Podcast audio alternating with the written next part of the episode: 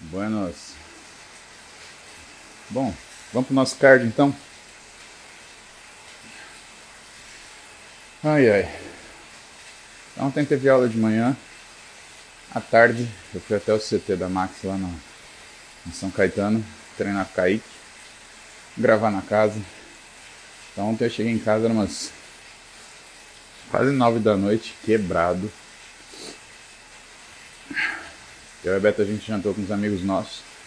E aí eu fui deitar. Dormi dez e meia da noite. Li um pouquinho. E dormi. Consegui ler acho umas duas páginas de livro. E eu tava precisando dessa dormida. Aí eu acordei hoje com o despertador às sete. Eu falei, vou dormir um pouco mais. Aí eu acordei às oito. Eu queria dormir, na verdade, 12 horas. Mas não dá, deu Deu nove da manhã, a cama parecia que tinha espinho.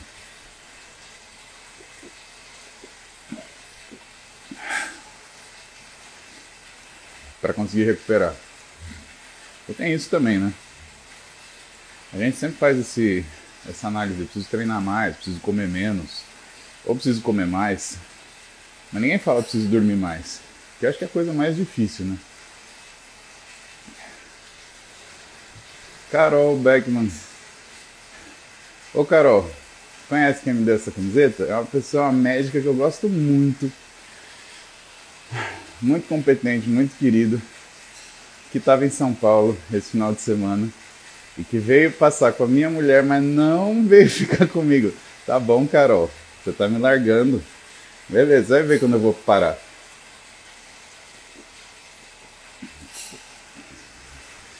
É. Vai ver. Égua até doida, é?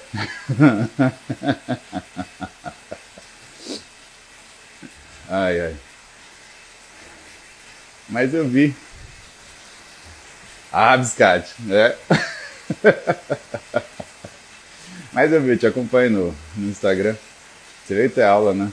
Você veio fazer curso. É muito legal. Mas chamei com carinho. Isso aqui me larga pra você ver só. Viu? Agora vamos. Vou responder esse povo aqui, Carol. Ah. Pedro Marconato. Dá para tirar retenção só ingerindo água? Dá, Pedro. Só que aí o que você tem que fazer? A quantidade de água que você tem que ingerir é bastante grande. Quanto que a gente recomenda de água? Hum. Se você quer ter um físico mais elaborado, um físico mais bonito, da ordem de 30 a 50 ml por quilo. Então, um cara de 100 quilos, aí 5 litros de água por dia, de 3 a 5 litros. Vamos pelo topo, tá? É... Quando eu quero fazer um efeito diurético no meu paciente, sem usar droga, sem usar remédio, e por que, que eu faria isso? Porque é certo, porque é bonito. Não, por uma razão muito simples. Quando você usa um diurético, seja ele de alto teto, seja ele poupador de potássio, o que acaba acontecendo é que você acaba desidratando o músculo preferencialmente. E qual é o problema? Ah, depois eu ponho água. Aham, uhum, tenta por água. O diurético vai jogar na mesma proporção.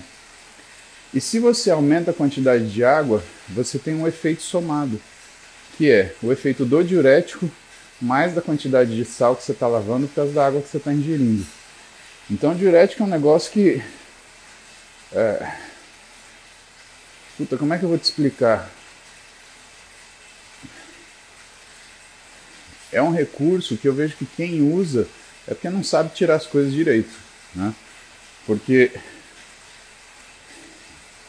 aquele físico flat que geralmente você vê em competição ele 90% das vezes é por diurético, 10% é por erro de estratégia de alimentação no dia anterior. Soma-se isso ao problema que muitas vezes essa galera está em restrição de carboidrato. E o que, que segura a osmolaridade da célula? Sal e glicogênio. Você não tem glicogênio que você estava depletando. Aí você vai lá e tira todo o sal. Inteligente pra caralho, né? Então assim, a gente precisa de um outro recurso que funcione para você tirar essa água.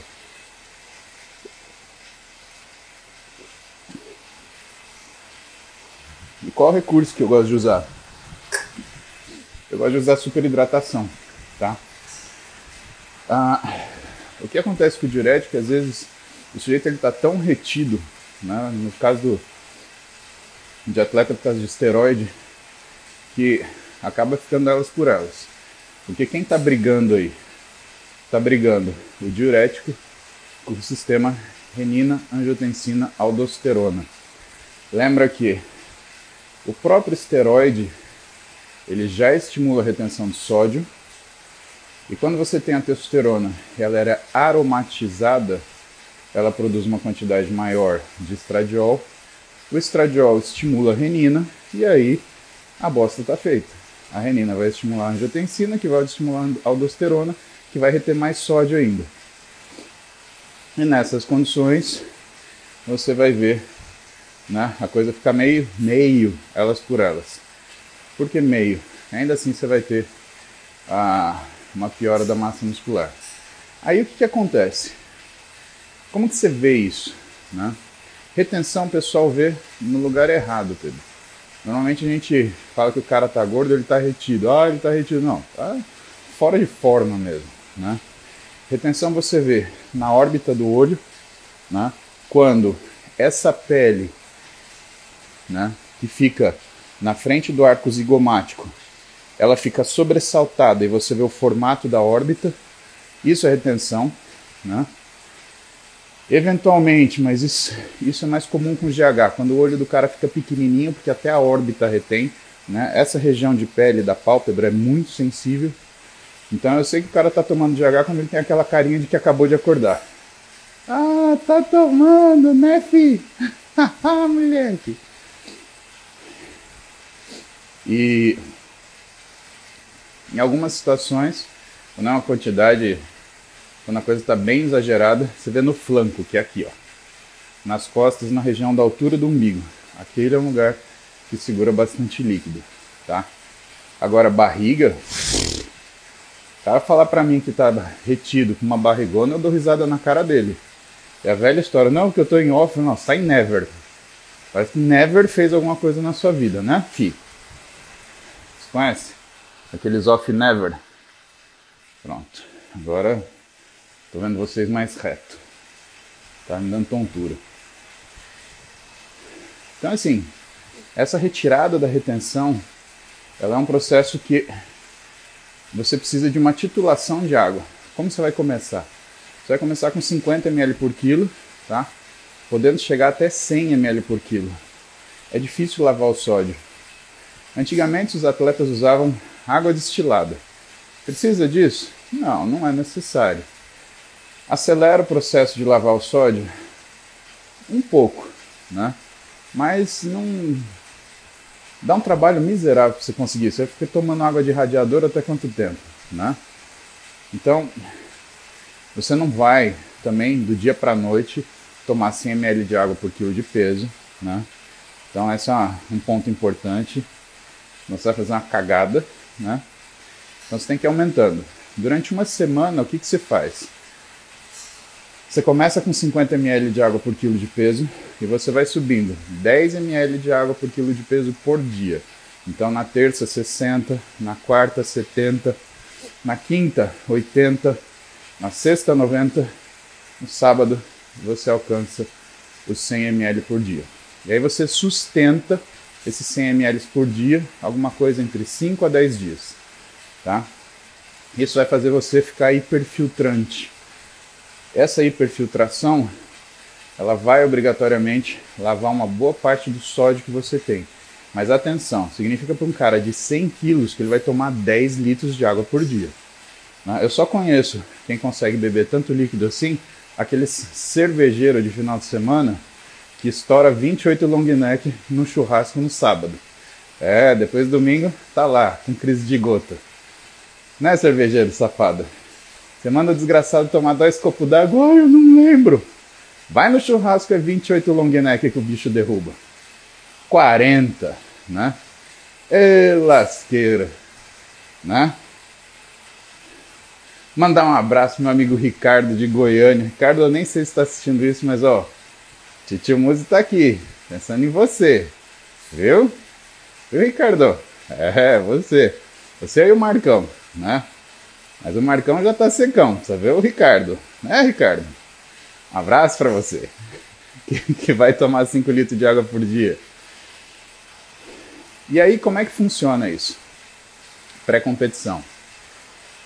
Nesse ritmo e segurando esse tempo, 5 a 10 dias, você entra em hiperfiltração. É fisiologia básica, pessoal. E aí, um dia, no dia anterior da competição que a gente faz, a gente corta a água. 12 horas antes. 24 a 12 horas antes, tá? O que, que vai acontecer? O rim ainda está em hiperfiltração, mas você não está consumindo líquido. Então você vai jogar aquela água fora na mesma velocidade, só que sem consumo. Isso vai tirar cada grama de água do teu corpo. É difícil fazer pra caralho. É coisa para profissional fazer, tá? Então quando você fala para mim que você usa diurético, mim é amador, amador, amador, amador. O melhor físico não é do jeito fácil, tá? E longe, aliás, de ser do jeito fácil. E como todo mundo só se interessa pelo resultado e não interessa pelo processo, pela dificuldade que você está passando, a galera vai lá, ah, diurético. Então, cara, e lembra de uma coisa que eu te, vou te falar agora. Tem três coisas que mata bodybuilder, tá? Uma delas é T3, que ele provoca arritmia. Outra delas é insulina, porque ela provoca hipoglicemia severa. E a última é diurético, porque ela provoca distúrbio de condução e vai provocar uma arritmia, que esse cara não vai voltar, tá? Então já teve caso em competição, uma competição famosa, em 2008, que um atleta ele atrasou a competição inteira porque depois da prévia ele teve que ir para o hospital em desidratação grave.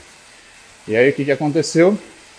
Quando ele subiu no show, ele estava todo detonado e tiveram que meter líquido nele. E quando você põe líquido numa desidratação, você põe ou soro fisiológico, 0,9% de sódio, ou você manda um salgadão de uma vez, que é um soro com uma porcentagem maior de sódio, para o cara segurar a água que ele tá que você está dando, né?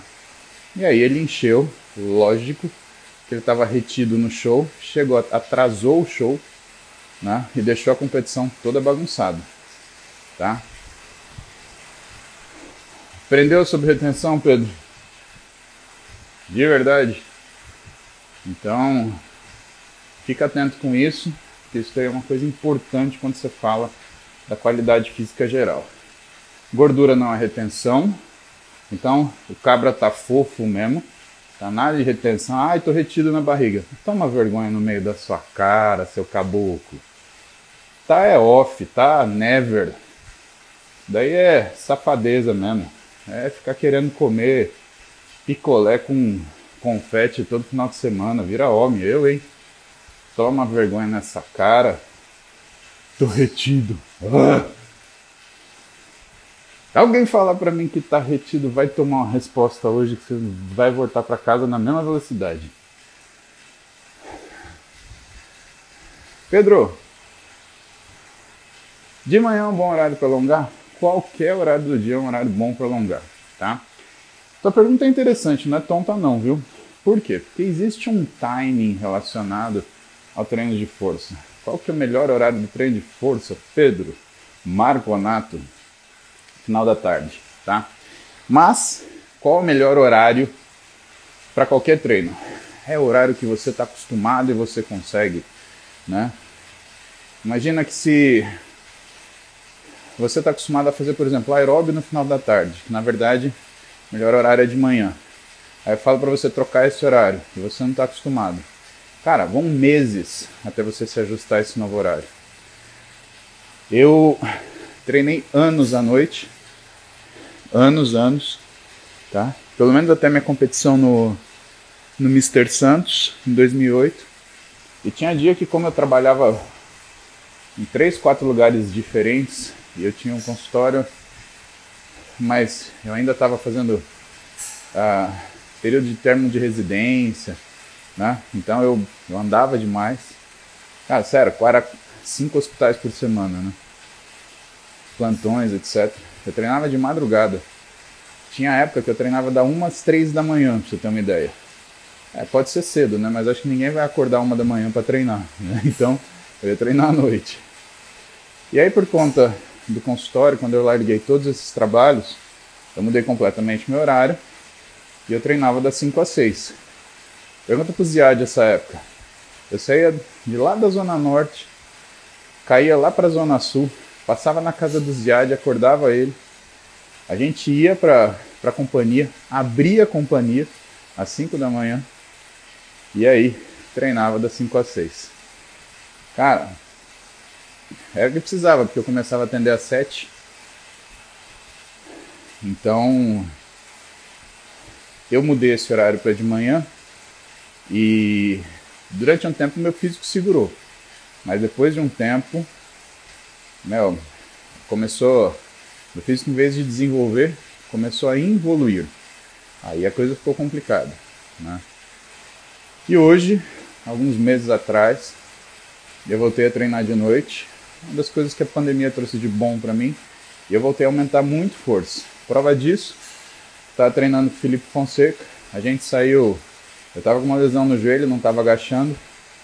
Saí de zero de agachamento para baixar com 250 quilos.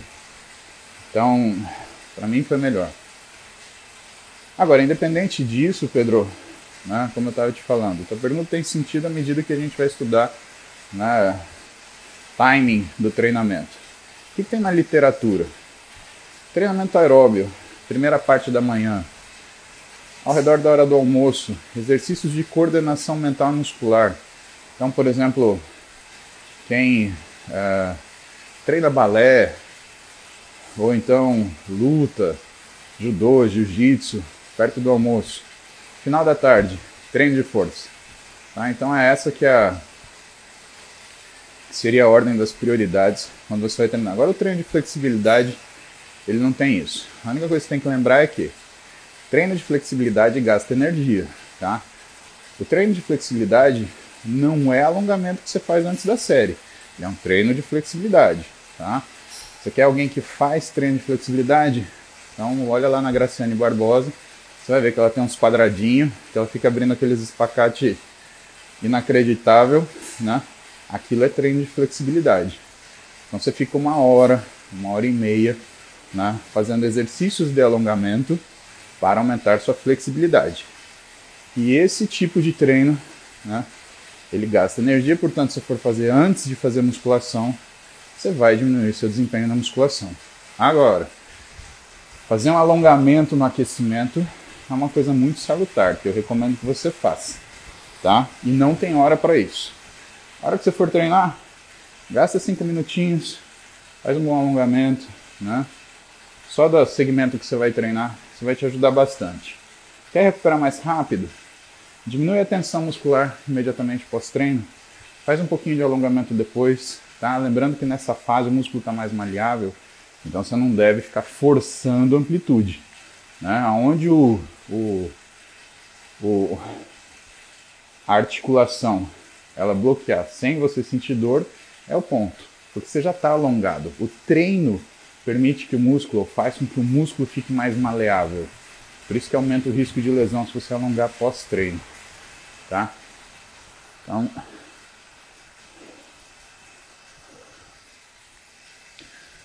Lucy Bezerra, Fale um pouco sobre a diastase de abdominal Low Pressure Fitness, LPF. Tá bom, Luci. Olha, não raro, né? Essa pergunta é feita por mulheres. Por quê?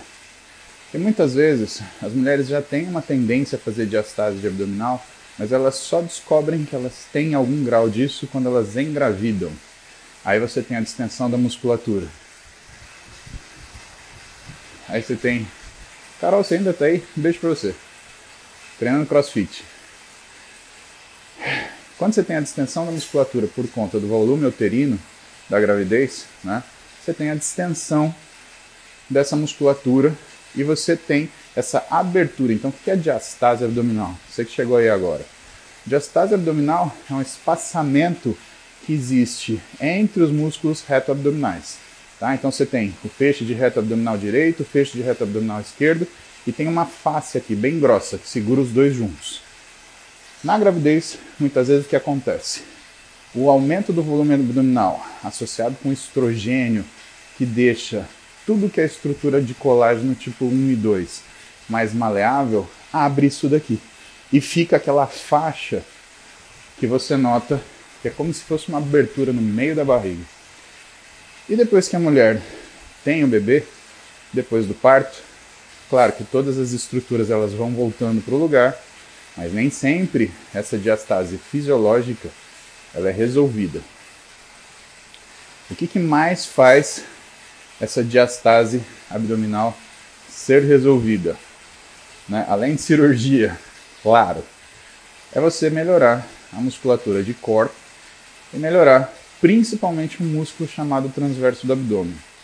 Você não consegue zerar a diastase, mas aí eu tenho que te falar de estudo de caso, né? Tem uma paciente minha, corpo fenomenal, mas ela tinha um grau de diastase razoável e ela decidiu operar. Só que aí o que, que aconteceu?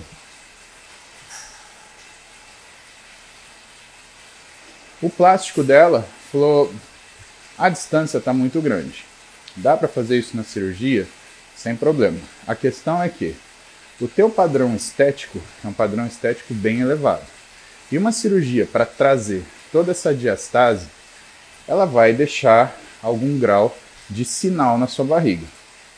Tenta voltar a musculatura o máximo possível com exercícios específicos, no caso, low pressure fitness. E aí a gente opera o que sobrar. Pois bem, na tomografia ela tinha uma distância de quase 7 centímetros entre um reto e outro. Então imagina que na barriga dela tinha um gap quase disso daqui, ó, entre um reto abdominal e outro. Foi treinando, foi treinando, foi treinando, chegou a 2. De verdade, em mim, com 2 centímetros de gap, eu não operaria. 2 centímetros é, é isso aqui, ó. Meu dedão tem 2,5. Então ficou disso, isso. Tá? Com técnicas de fitness de baixa pressão, low pressure fitness, né? E claro, treinamento de core específico, né? Feito principalmente na fisioterapia, né? Uh, tem uma série de exercícios que no Pilates você aprende a usar a musculatura abdominal de uma maneira diferenciada. E quando você tem essa, essa capacidade de usar essa musculatura abdominal desse jeito, você acaba tendo uma resposta diferente. Né? Por quê? Porque você lembra que você tem barriga, então você não anda relaxada para todo lugar. Tá? E aí o que, que acontece depois disso? Depois que você faz isso, você decide se você quer operar ou não.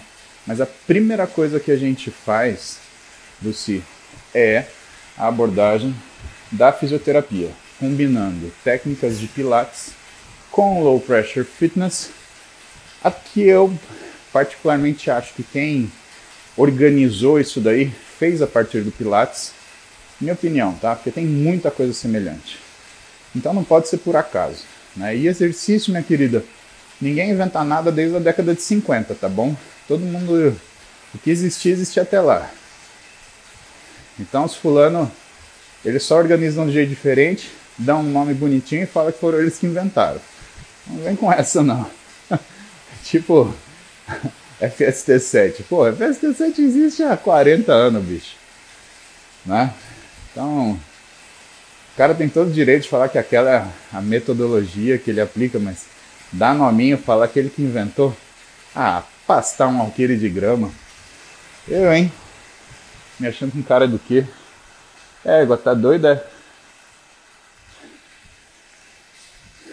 Priscila Fadel, estética. Triglicérides abaixo de 70 é prejudicial?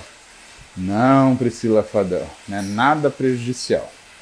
Quando você tem os limites laboratoriais, você tem aquilo que é, o que representa. Né? o equivalente a 95% da população geral. Então, como que você chega a esse negócio? Você dosa, por exemplo, 100 mil pessoas o triglicérides. E tudo. Homem, mulher, é, velhinho, velhinha, criança, adolescente, você imaginar. Pega esses valores, faz uma distribuição gaussiana normal, que é uma curva que é assim, tá? Nessa curva, você põe a mediana, não é a média, é a mediana. A mediana é o que divide uma população em duas metades iguais. Anda, mediana aqui. 2,5 desvio padrão para frente, 2,5 desvio padrão para trás. O que está no meio, essa população que está no meio, do pico da população, né? até as medianas, você chama de normal. Ah, aliás, até esses 2,5 desvio padrão, você chama de normal. Então fica o 2,5 para cima e o 2,5 para baixo, que você chama de anormal. Só que se você olhar o exame, você vai ver uma coisa assim, correlacionar com dados clínicos relevantes. Isso quer dizer o quê? Que quando você tem uma pessoa que tem uma rotina anormal, muito provavelmente você terá padrões de exames diferentes anormais, tá? Por exemplo, quer um exemplo disso? Um sujeito que faz controle de colesterol com estatina, ele vai ter um exame anormal. Principalmente se ele é um paciente de muito alto risco, ou seja, se é um paciente que já sofreu algum evento cardiovascular. Para esse cara você vai querer um LDL abaixo de 70 mg por decilitro de sangue, que é baixo, baixo, baixo, tá? E nesse caso, o que, que a gente analisa? O que, que é o triglicérides? O triglicerídeo é a gordura de muito baixa densidade, praticamente misturado meio com um pouco de carboidrato, que corre no seu sangue, tá? O que, que ele é muito sensível? Consumo de álcool, consumo de açúcar e de carboidratos de alto índice glicêmico ou alta velocidade de absorção. Então, se você come, por exemplo, muito arroz, se você come, por exemplo, muito açúcar, se você bebe ou consome álcool frequentemente, você vai ter um triglicerídeo estourado. A menos que você tenha uma ótima capacidade enzimática né? O que faz a gente trazer a questão: ah, tal coisa faz mal, mas faz mal para quem? Exemplo. E por que, que eu coloco isso? Senão vocês vão começar a chamar uma comida de ruim uma comida de boa. Em algumas situações, no endurance de alto nível, então o cara que faz, por exemplo, ultramaratona, que vai correr 80 quilômetros, né? Às vezes você não tem um suplemento que entregue glicose na velocidade que o cara precisa. Sabe uma das coisas que se usa? Coca-Cola. Sim. Coca-Cola é o que faz subir a glicemia mais rápido. Então você falar para mim, ah, e a Coca-Cola é boa ou ruim? Eu vou te perguntar para quem? Se for para um obeso diabético hipertenso, faz mal pra caralho. Se for para um sujeito que corre 80 km na, na, na, numa paulada só, pode ser que seja a única coisa que vai conseguir fazer esse cara sustentar o nível de glicemia dele.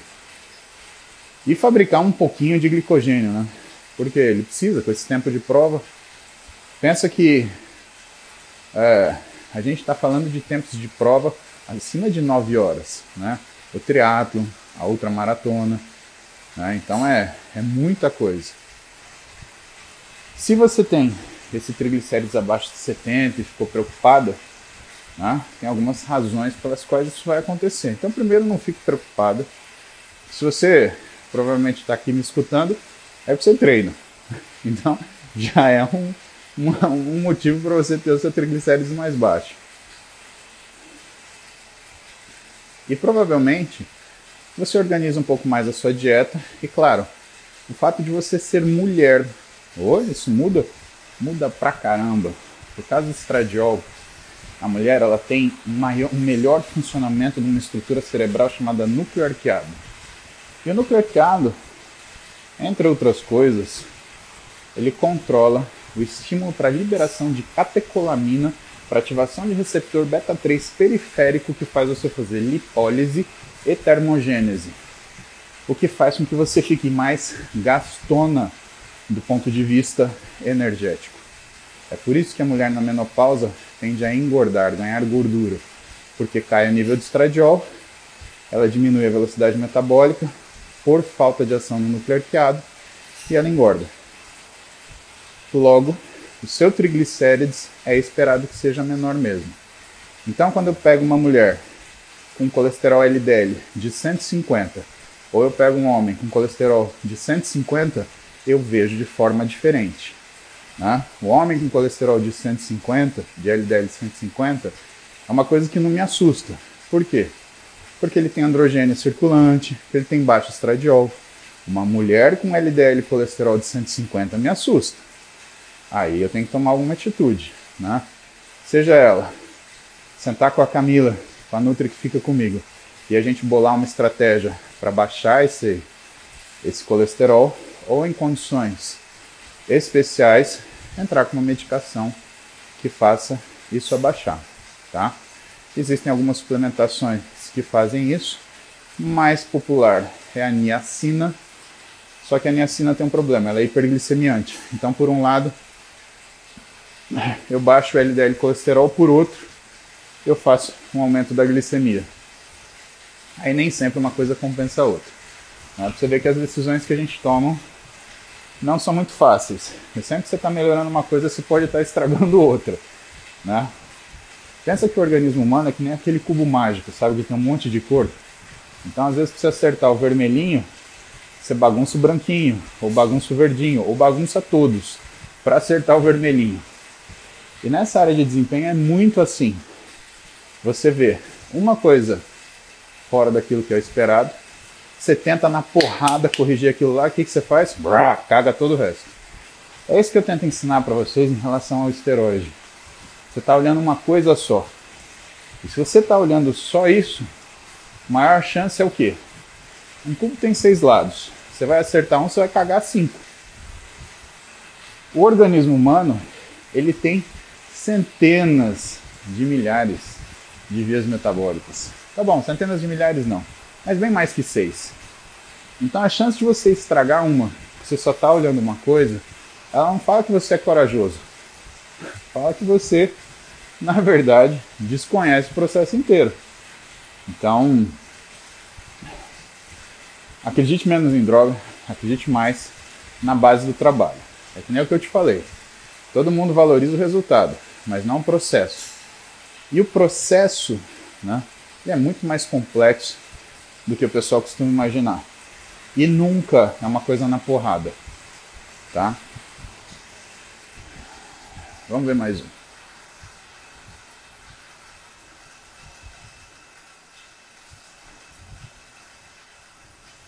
Cadê?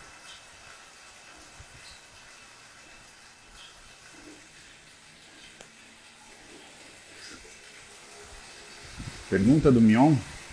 Ele perguntou aí. Deixa eu ver se eu acho. Ah! Agora tem que caçar aqui, né? que esse moleque tá fazendo acordar dessa hora? Deve estar tá fazendo putaria, certeza. Eu tenho um vídeo dele fazendo cardio. Cadê você? Cadê o magrinho? Tá aqui. Como faz para ter músculo na testa igual você? Marcos, eu vou te responder isso. Só me pode, né? Vi aqui. Tá bom. vou fazer pior, vou te chamar para você fazer essa pergunta. Vê se eu acho você aqui.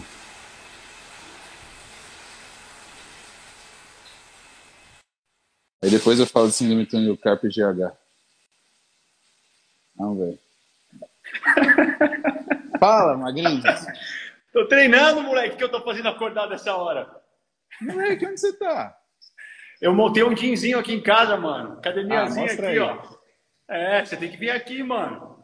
Tem que vir aqui Pô, dar um treino comigo. Tem uma barra de, de, de, de uma... terra, cara.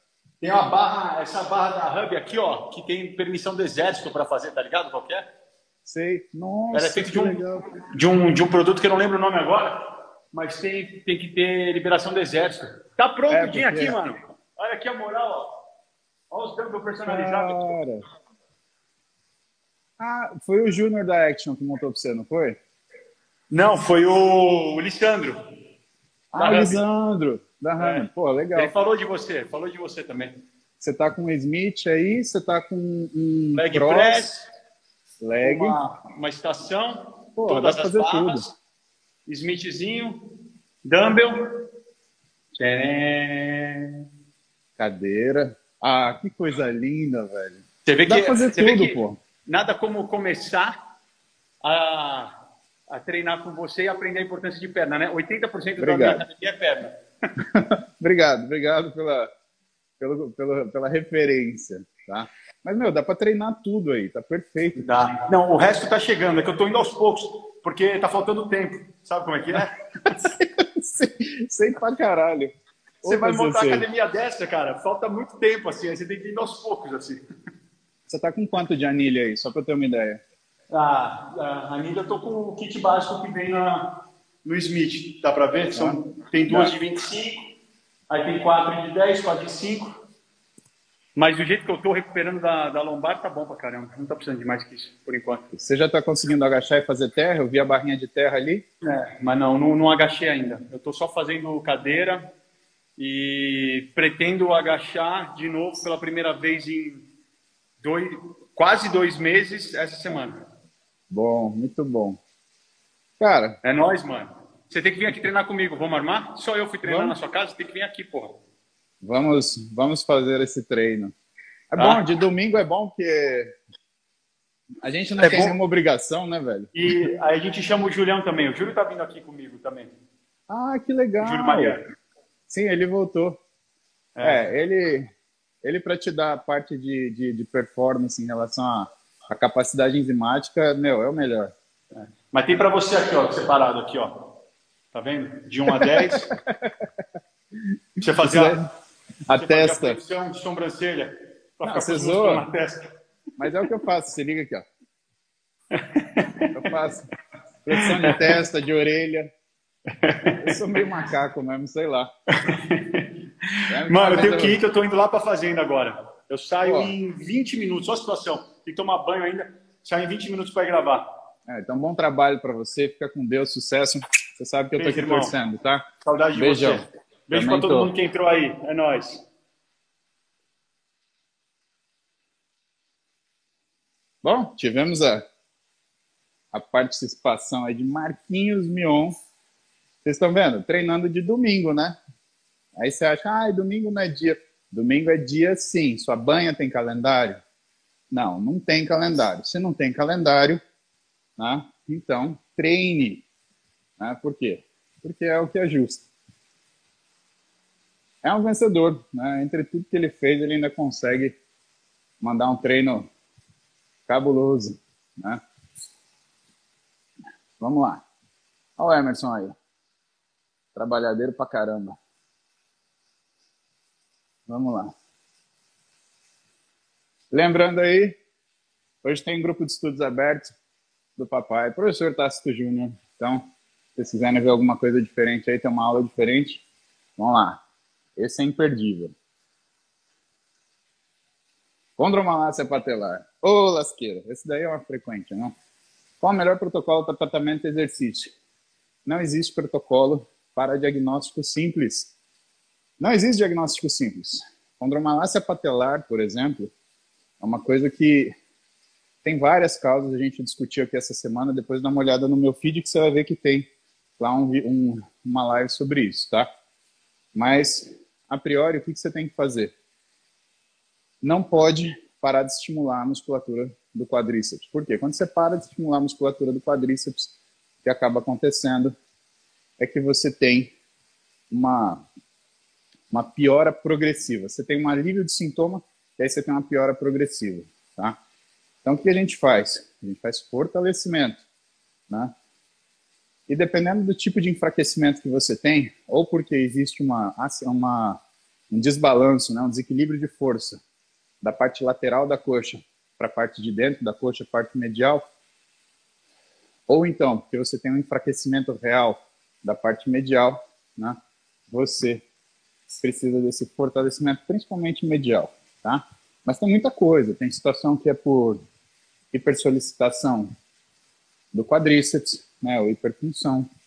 Então, o que a gente acaba necessitando é de um diagnóstico sindrômico, um diagnóstico etiológico. Né? O que, que mais que diagnóstico sindrômico, um diagnóstico etiológico. O que está causando isso? Se você não sabe o que está causando aquele problema, dificilmente você vai tratar. Por isso que não tem protocolo, tá? Hum. Aqui. Voltei na sua pergunta. Não precisa chorar, Ricardo. GH dá síndrome do túnel do carpo, tá?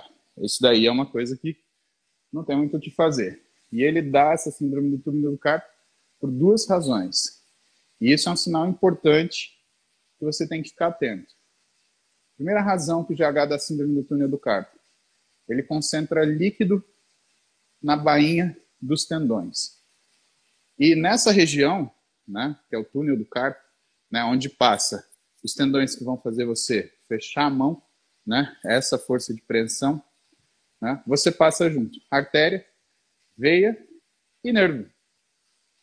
Imagina, esse monte de tendão que passa nesse túnel fibroso aqui, né, sendo comprimindo o nervo, os nervos que vão para a mão. Isso é a síndrome do túnel do carpo. Segunda razão pela qual o GH provoca a síndrome do túnel do carpo. O GH ele modifica a função tiroidiana. E muitas vezes ele causa um hipotiroidismo de rebote. E no hipotiroidismo, você tem uma, um aumento da retenção hídrica nos tecidos de uma forma geral. Então, tem muito caso de hipotiroidismo que a gente faz o diagnóstico a partir de uma, uma síndrome do túnel do carpo. Então, você pede exame para operar o paciente e o que você descobre? Ele tem hipotiroidismo. E aí, opera ou não opera? Eu não opero. Eu primeiro trato o hipotiroidismo e aí eu vejo se tem a, se permanece a síndrome, né? Às vezes permanece. Quando permanece, aí a gente opera. Mas normalmente você tratando a disfunção da tireoide, você consegue fazer com que essa essa situação melhore. Então, meu, a notícia é chata para te dar. Você não está aproveitando esse GH, você só está tendo colateral. Significa que a tua estratégia ela está errada. Principalmente se for bilateral. Sim, tá? Mas não necessariamente porque você pode ter um túnel mais estreito de um lado em relação ao outro. Millennium Wolf.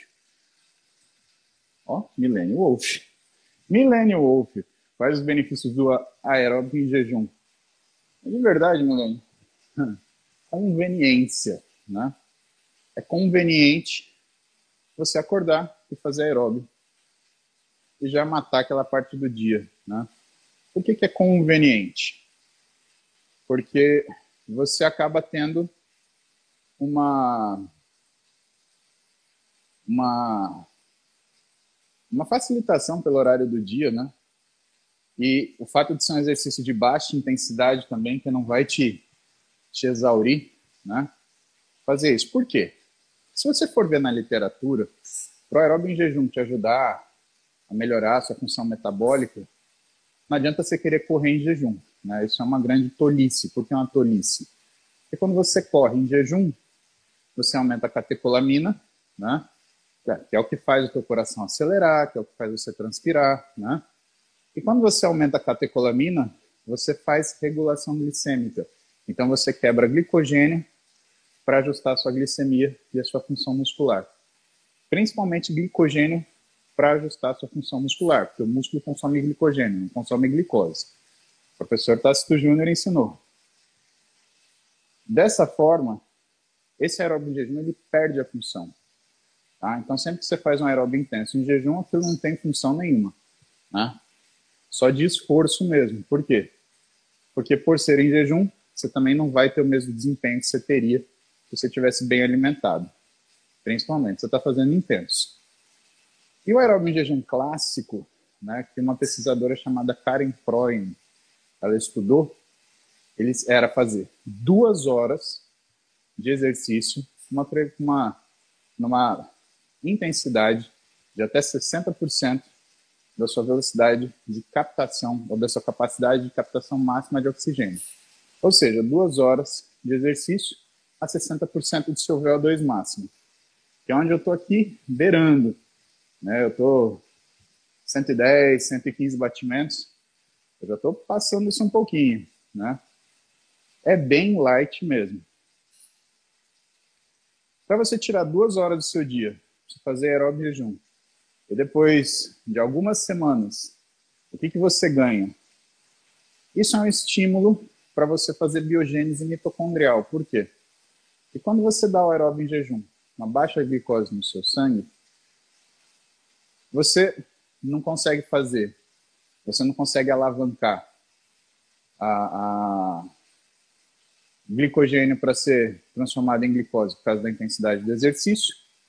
A sua mitocôndria é solicitada, só que quando você estuda educação física, nutrição, fisioterapia, medicina, ou seja, toda a área de biológica, você tem lá uma matéria que é a bioquímica, né, ou bioquímica metabólica, né, como queira.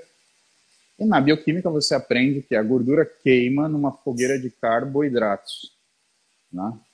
Logo, se você não tem glicose circulante suficiente, você não vai queimar gordura. Isso faz com que a mitocôndria ela aumente o seu estímulo para biogênese, porque ela sente como se fosse uma agressão, como se fosse uma carência de mitocôndria. A partir disso, você faz biogênese mitocondrial e você aumenta a sua capacidade enzimática. Isso é importante para atleta de fitness, por quê? Quanto mais capacidade enzimática ele tiver, mais energia ele consegue consumir. Quanto mais energia ele conseguir consumir, mais musculoso e mais seco ele consegue ficar, tá? Ah, mas o exercício anaeróbico ele também desenvolve capacidade metabólica. Só que ele só desenvolve a capacidade metabólica necessária para que ele se processe, não para que você fique seco. Por isso que muitas vezes os caras que treinam só musculação, eles ficam grandes, grandes, maçudos, mas tem muita dificuldade em secar. E aí o que, que esse cara tem que fazer? Tem que diminuir o consumo calórico absurdamente. Só que o músculo depende do consumo calórico. Então, além dele perder gordura, o que, que vai acontecer? Ele vai perder massa muscular. O que ajuda a te responder a pergunta: é possível ganhar massa muscular perdendo gordura? Ou é possível perder gordura ganhando massa muscular? Ou é possível perder gordura mantendo a massa muscular? Tudo depende da sua capacidade metabólica.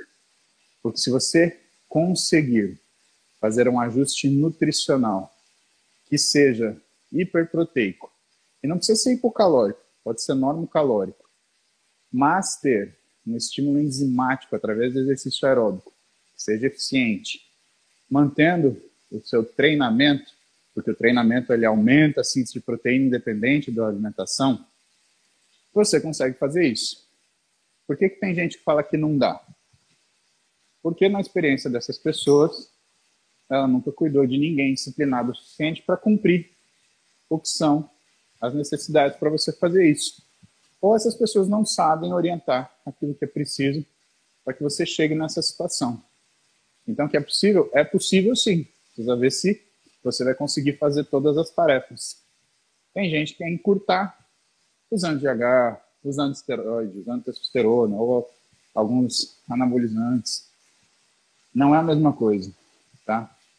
Você não consegue fazer isso na marra. E é nítido o físico da pessoa que tenta comprar a qualidade e tomar a qualidade da pessoa que realmente tem qualidade. Tem um tem um o episódio da Casa dos Campeões que eu gravei ontem na Max, tem um menino, ai caramba, Dilson, Dilson. Vão lá no YouTube da Max e procurem esse menino nos episódios da Casa dos Campeões, Dilson. Aí você vai entender o que é capacidade enzimática. Ele é bem musculoso, só que ele é muito seco, né? Agora, o que, que surpreende? Ele não faz dieta nenhuma, ele come pra caramba, né? Então, ele é um caso dessas aberrações. Eu até falei para ele no vídeo ontem, falei, Dilson, você não merece o físico que você tem, né? Mas, na verdade, merece sim, por quê? Porque é o patrimônio genético dele, né? Então, tem todo merecimento, né? Se ele tem uma ferramenta a mais, tem que usar. Aí vocês vão ver o que é um cara seco de, de genética de natureza, tá? Casa dos Campeões, YouTube da Max, procura o Dilson, tá? É, é, é impressionante. Eu acho que logo sai o, o, episódio que eu passei. Eu vou postar aqui nos meus stories. Só você ficar de olho, você vai ver eu falando sobre o físico dele, tá? Vamos lá. Mais um, 11 da manhã. Ricardo Petrucci, obrigado pela resposta. Dia 13 tem consulta com você. Sim, senhor, seu Ricardo. Aí na consulta a gente fala sobre o seu caso. Tá bom? Transplantado renal pode tomar whey, pode tomar creatina. Eu tenho um paciente transplantado renal. Esse negócio, o que pode acontecer é que, como você é hiperfiltrante, ele pode aumentar a microalbuminúria. Mas isso não quer dizer que você está lesando o rim. Só está lesando que você aumenta a velocidade de filtração. Inclusive, tem estudos mostrando que quando você baixa muito a, a, o consumo de proteína num paciente que tem algum grau de insuficiência renal, ou quando ele é transplantado renal, você aumenta a mortalidade, tá? Agora, não é por isso que você vai consumir 4 gramas de proteína por quilo de peso corporal, tá bom? Eu respondi essa pergunta fora porque essa pergunta é importante. O que a gente faz? A gente titula, a gente vai aumentando a, a, a quantidade de proteína conforme a gente vai observando os exames. O que, que é difícil os exames de metabolismo muscular, eles confundem um pouco com os exames de função e provas de lesão renal. Por isso é muito importante pedir um exame que chama cistatina C. A cistatina C, ela é um metabólito que ele é livremente, ele é absorvido e secretado pelo rim. Então, quando ele se acumula, quer dizer que você está com algum grau de lesão renal. Por que, que eu te falo isso? Se você treina e você tem uma atividade muscular grande, você tem aumentos fisiológicos tanto de creatinina quanto de ureia. Então, por exemplo, um cara do meu tamanho, quase 120 quilos, eu não vou ter uma creatinina de 0,7, eu vou ter uma creatinina de 1,4, 1,3, que é no limite superior, às vezes até maior que isso. Mas quando você corrige, né, e tem uma fórmula para isso, a fórmula de Prokop-Gaut, quando você corrige esse dado, aí você vê que o rim está normal, tá? Diogo, exercício para fortalecimento do joelho valgo.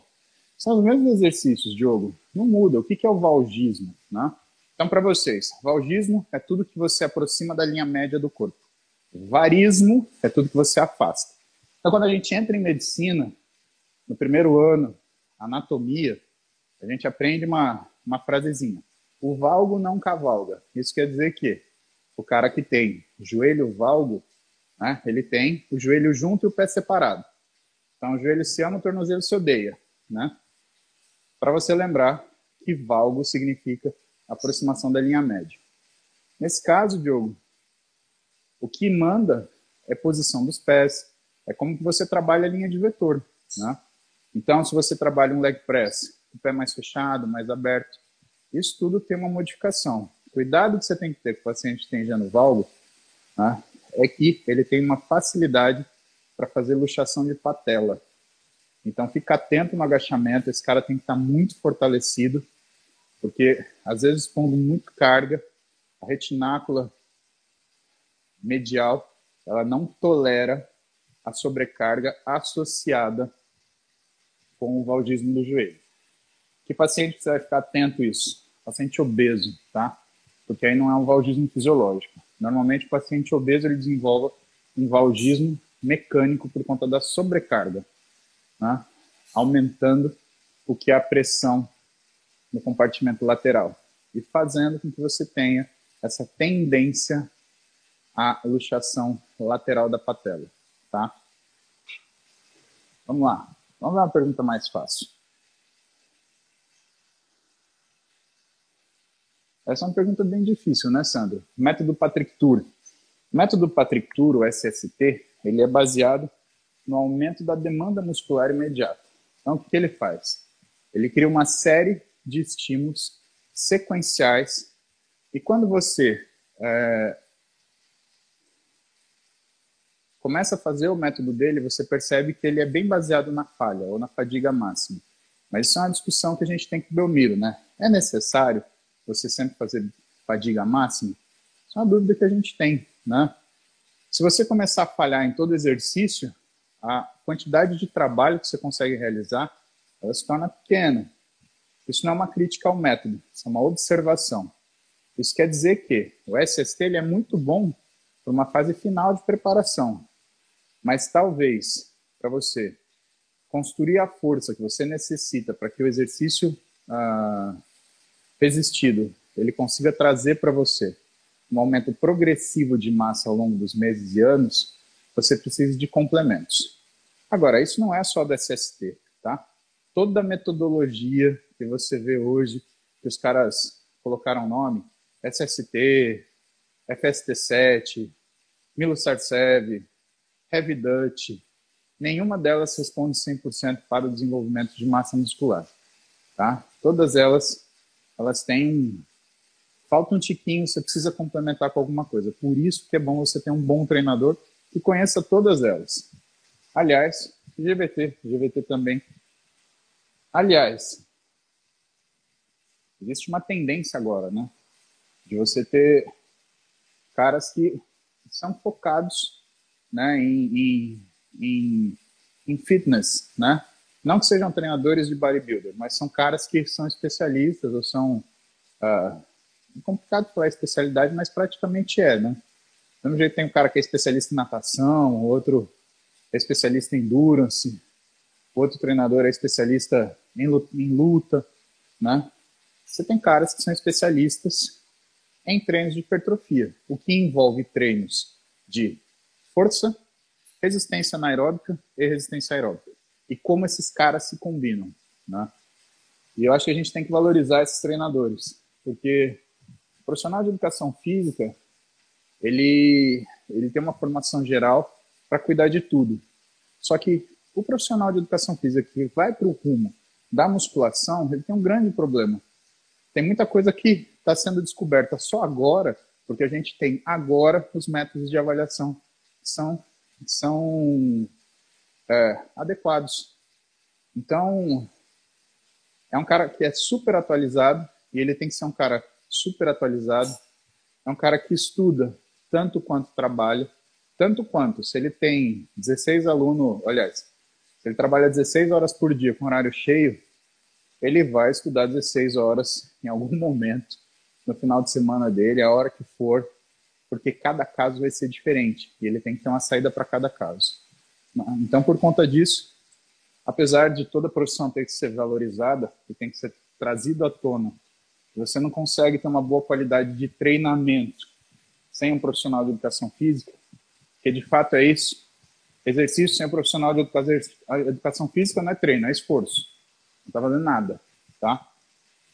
O cara que trabalha especificamente com fitness, com ganho de massa muscular, hoje eu acredito que seja um dos caras que tem o maior volume de estudo de todos por conta da variedade do conhecimento envolvido aí e por conta do que são as conexões com as outras áreas que passam da sala de peso, tá? Dois minutinhos. Bom, pessoal, eu estou 58 minutos aqui. Hoje foi um dia legal. Participação especial de Marcos Mion, né? Você vê, tá treinando de domingo, antes de trabalhar, antes de ir para fazenda, né? Ou seja, esforço. Pessoal, o esforço sempre é bem pago, tá? Então, não tenham reservas quando vocês virem que é necessário você se empenhar numa coisa. Sempre esse esforço é bem pago, tá? Preocupe-se não quanto você está ganhando, mas o quanto você está se esforçando. Se você focar só em tentar ganhar, ganhar, ganhar, só que você não prestar atenção no que você está fazendo para isso, você está perdendo tempo. Foca no que você está fazendo, tá? Ô, Carol, você ficou comigo esse tempo inteiro? Depois sigam Carol Beckman. Vocês vão ver exemplo de esforço né, de trabalho, né? empreendedorismo também. Né? Acho que ela conta alguma coisa para vocês na, na, na, na rotina dela, tá? Mas ela faz musculação e crossfit, tá? E acorda quatro da manhã para fazer isso. É professora de universidade, cirurgiã, esposa, mãe. E tá aí, treinando. Baita fisicão. Vai ver depois no Instagram dela. Né? Carol, beijão pra você. Não me faz xingar, hein? Depois fica magoaduda aí, né? Não me faz xingar. Eu xingo mesmo. É, até doido é. Galera, amanhã tem mais. Que amanhã tem aeróbio. Por quê? Banha não tem calendário. Beijo pra vocês. Uma hora e um. Tá é pago. Agora, dieta. Na verdade, vim pra casa, né? Vocês acham que a minha vida é fácil? Casado com a Roberta Carbonari. Vocês acham que passa em branco? Vou mostrar para vocês aqui. Bom, aqui é a minha, a minha área, ó, aqui que eu treino. Minha bicicletinha aqui, onde eu penduro para falar com vocês. O piano da Beto. O quadro dela da Audrey Hepburn. Aqui que a gente recebe nossos amigos. Deixa eu... Essa é a minha área. Né? Então tem aqui a minha mesinha. Ah, minha paixão, que eu ganhei do Bruno. Valeu, Bruno. A minha churrasqueirinha, que ainda tem uns trecos para fazer pizza quando eu quero. Aqui, minha máquina de Neo Geo. nunca mostrei para vocês, né? Olha que legal minha máquina. Minha máquina, ela tem todos os jogos. Olha a quantidade de máquina que tem dentro dela. Isso daqui eu mandei fazer. Então, tudo que é jogo dos anos 80 tá aqui. Aqui, minha camiseta do Maps. E aqui a cozinha. Só vou mostrar um pedacinho. Que tem que arrumar a cozinha. Sabe por quê? Porque eu sou marido da Roberta Carbonari. E se eu não lavar aquela porra daquela louça que tá ali, eu tô fudido. Tá ligado? Isso daqui, ó. Botar a latinha aqui pra jogar essa zoeira aqui, se eu não arrumar, eu me fodo. Sabe por quê? Ela tá deitada mexendo no Instagram. Ela com certeza não tá vendo isso, senão ela ia escutar um grito assim: Amor! É. A casa como tá. Todo mundo quietinho aqui, ó. Todo mundo quietinho. Vou mostrar pra vocês meu escritório. O escritório é uma passagem secreta. Aqui é onde a gente estuda juntinho, de braço dado, pelado, brincadeira. A gente não faz isso aqui não. E aqui que eu leio mais, tá? Então, aqui os que eu mais vejo. Aí tem os que eu leio mais ainda que eu deixo no quarto. Esses daqui são livros de literatura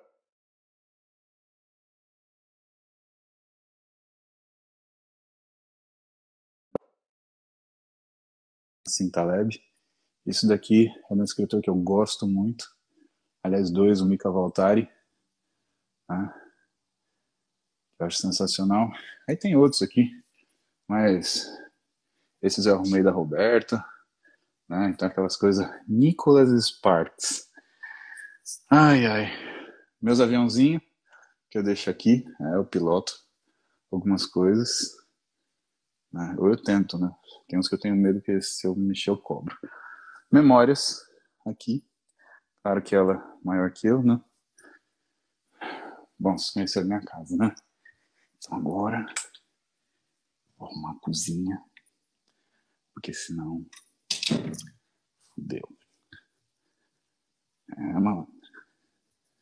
Testosterona para lavar prato funciona. Só não pode quebrar muito. Cheio, cheio de besteira. Beijo pra vocês. A gente se vê. Até mais.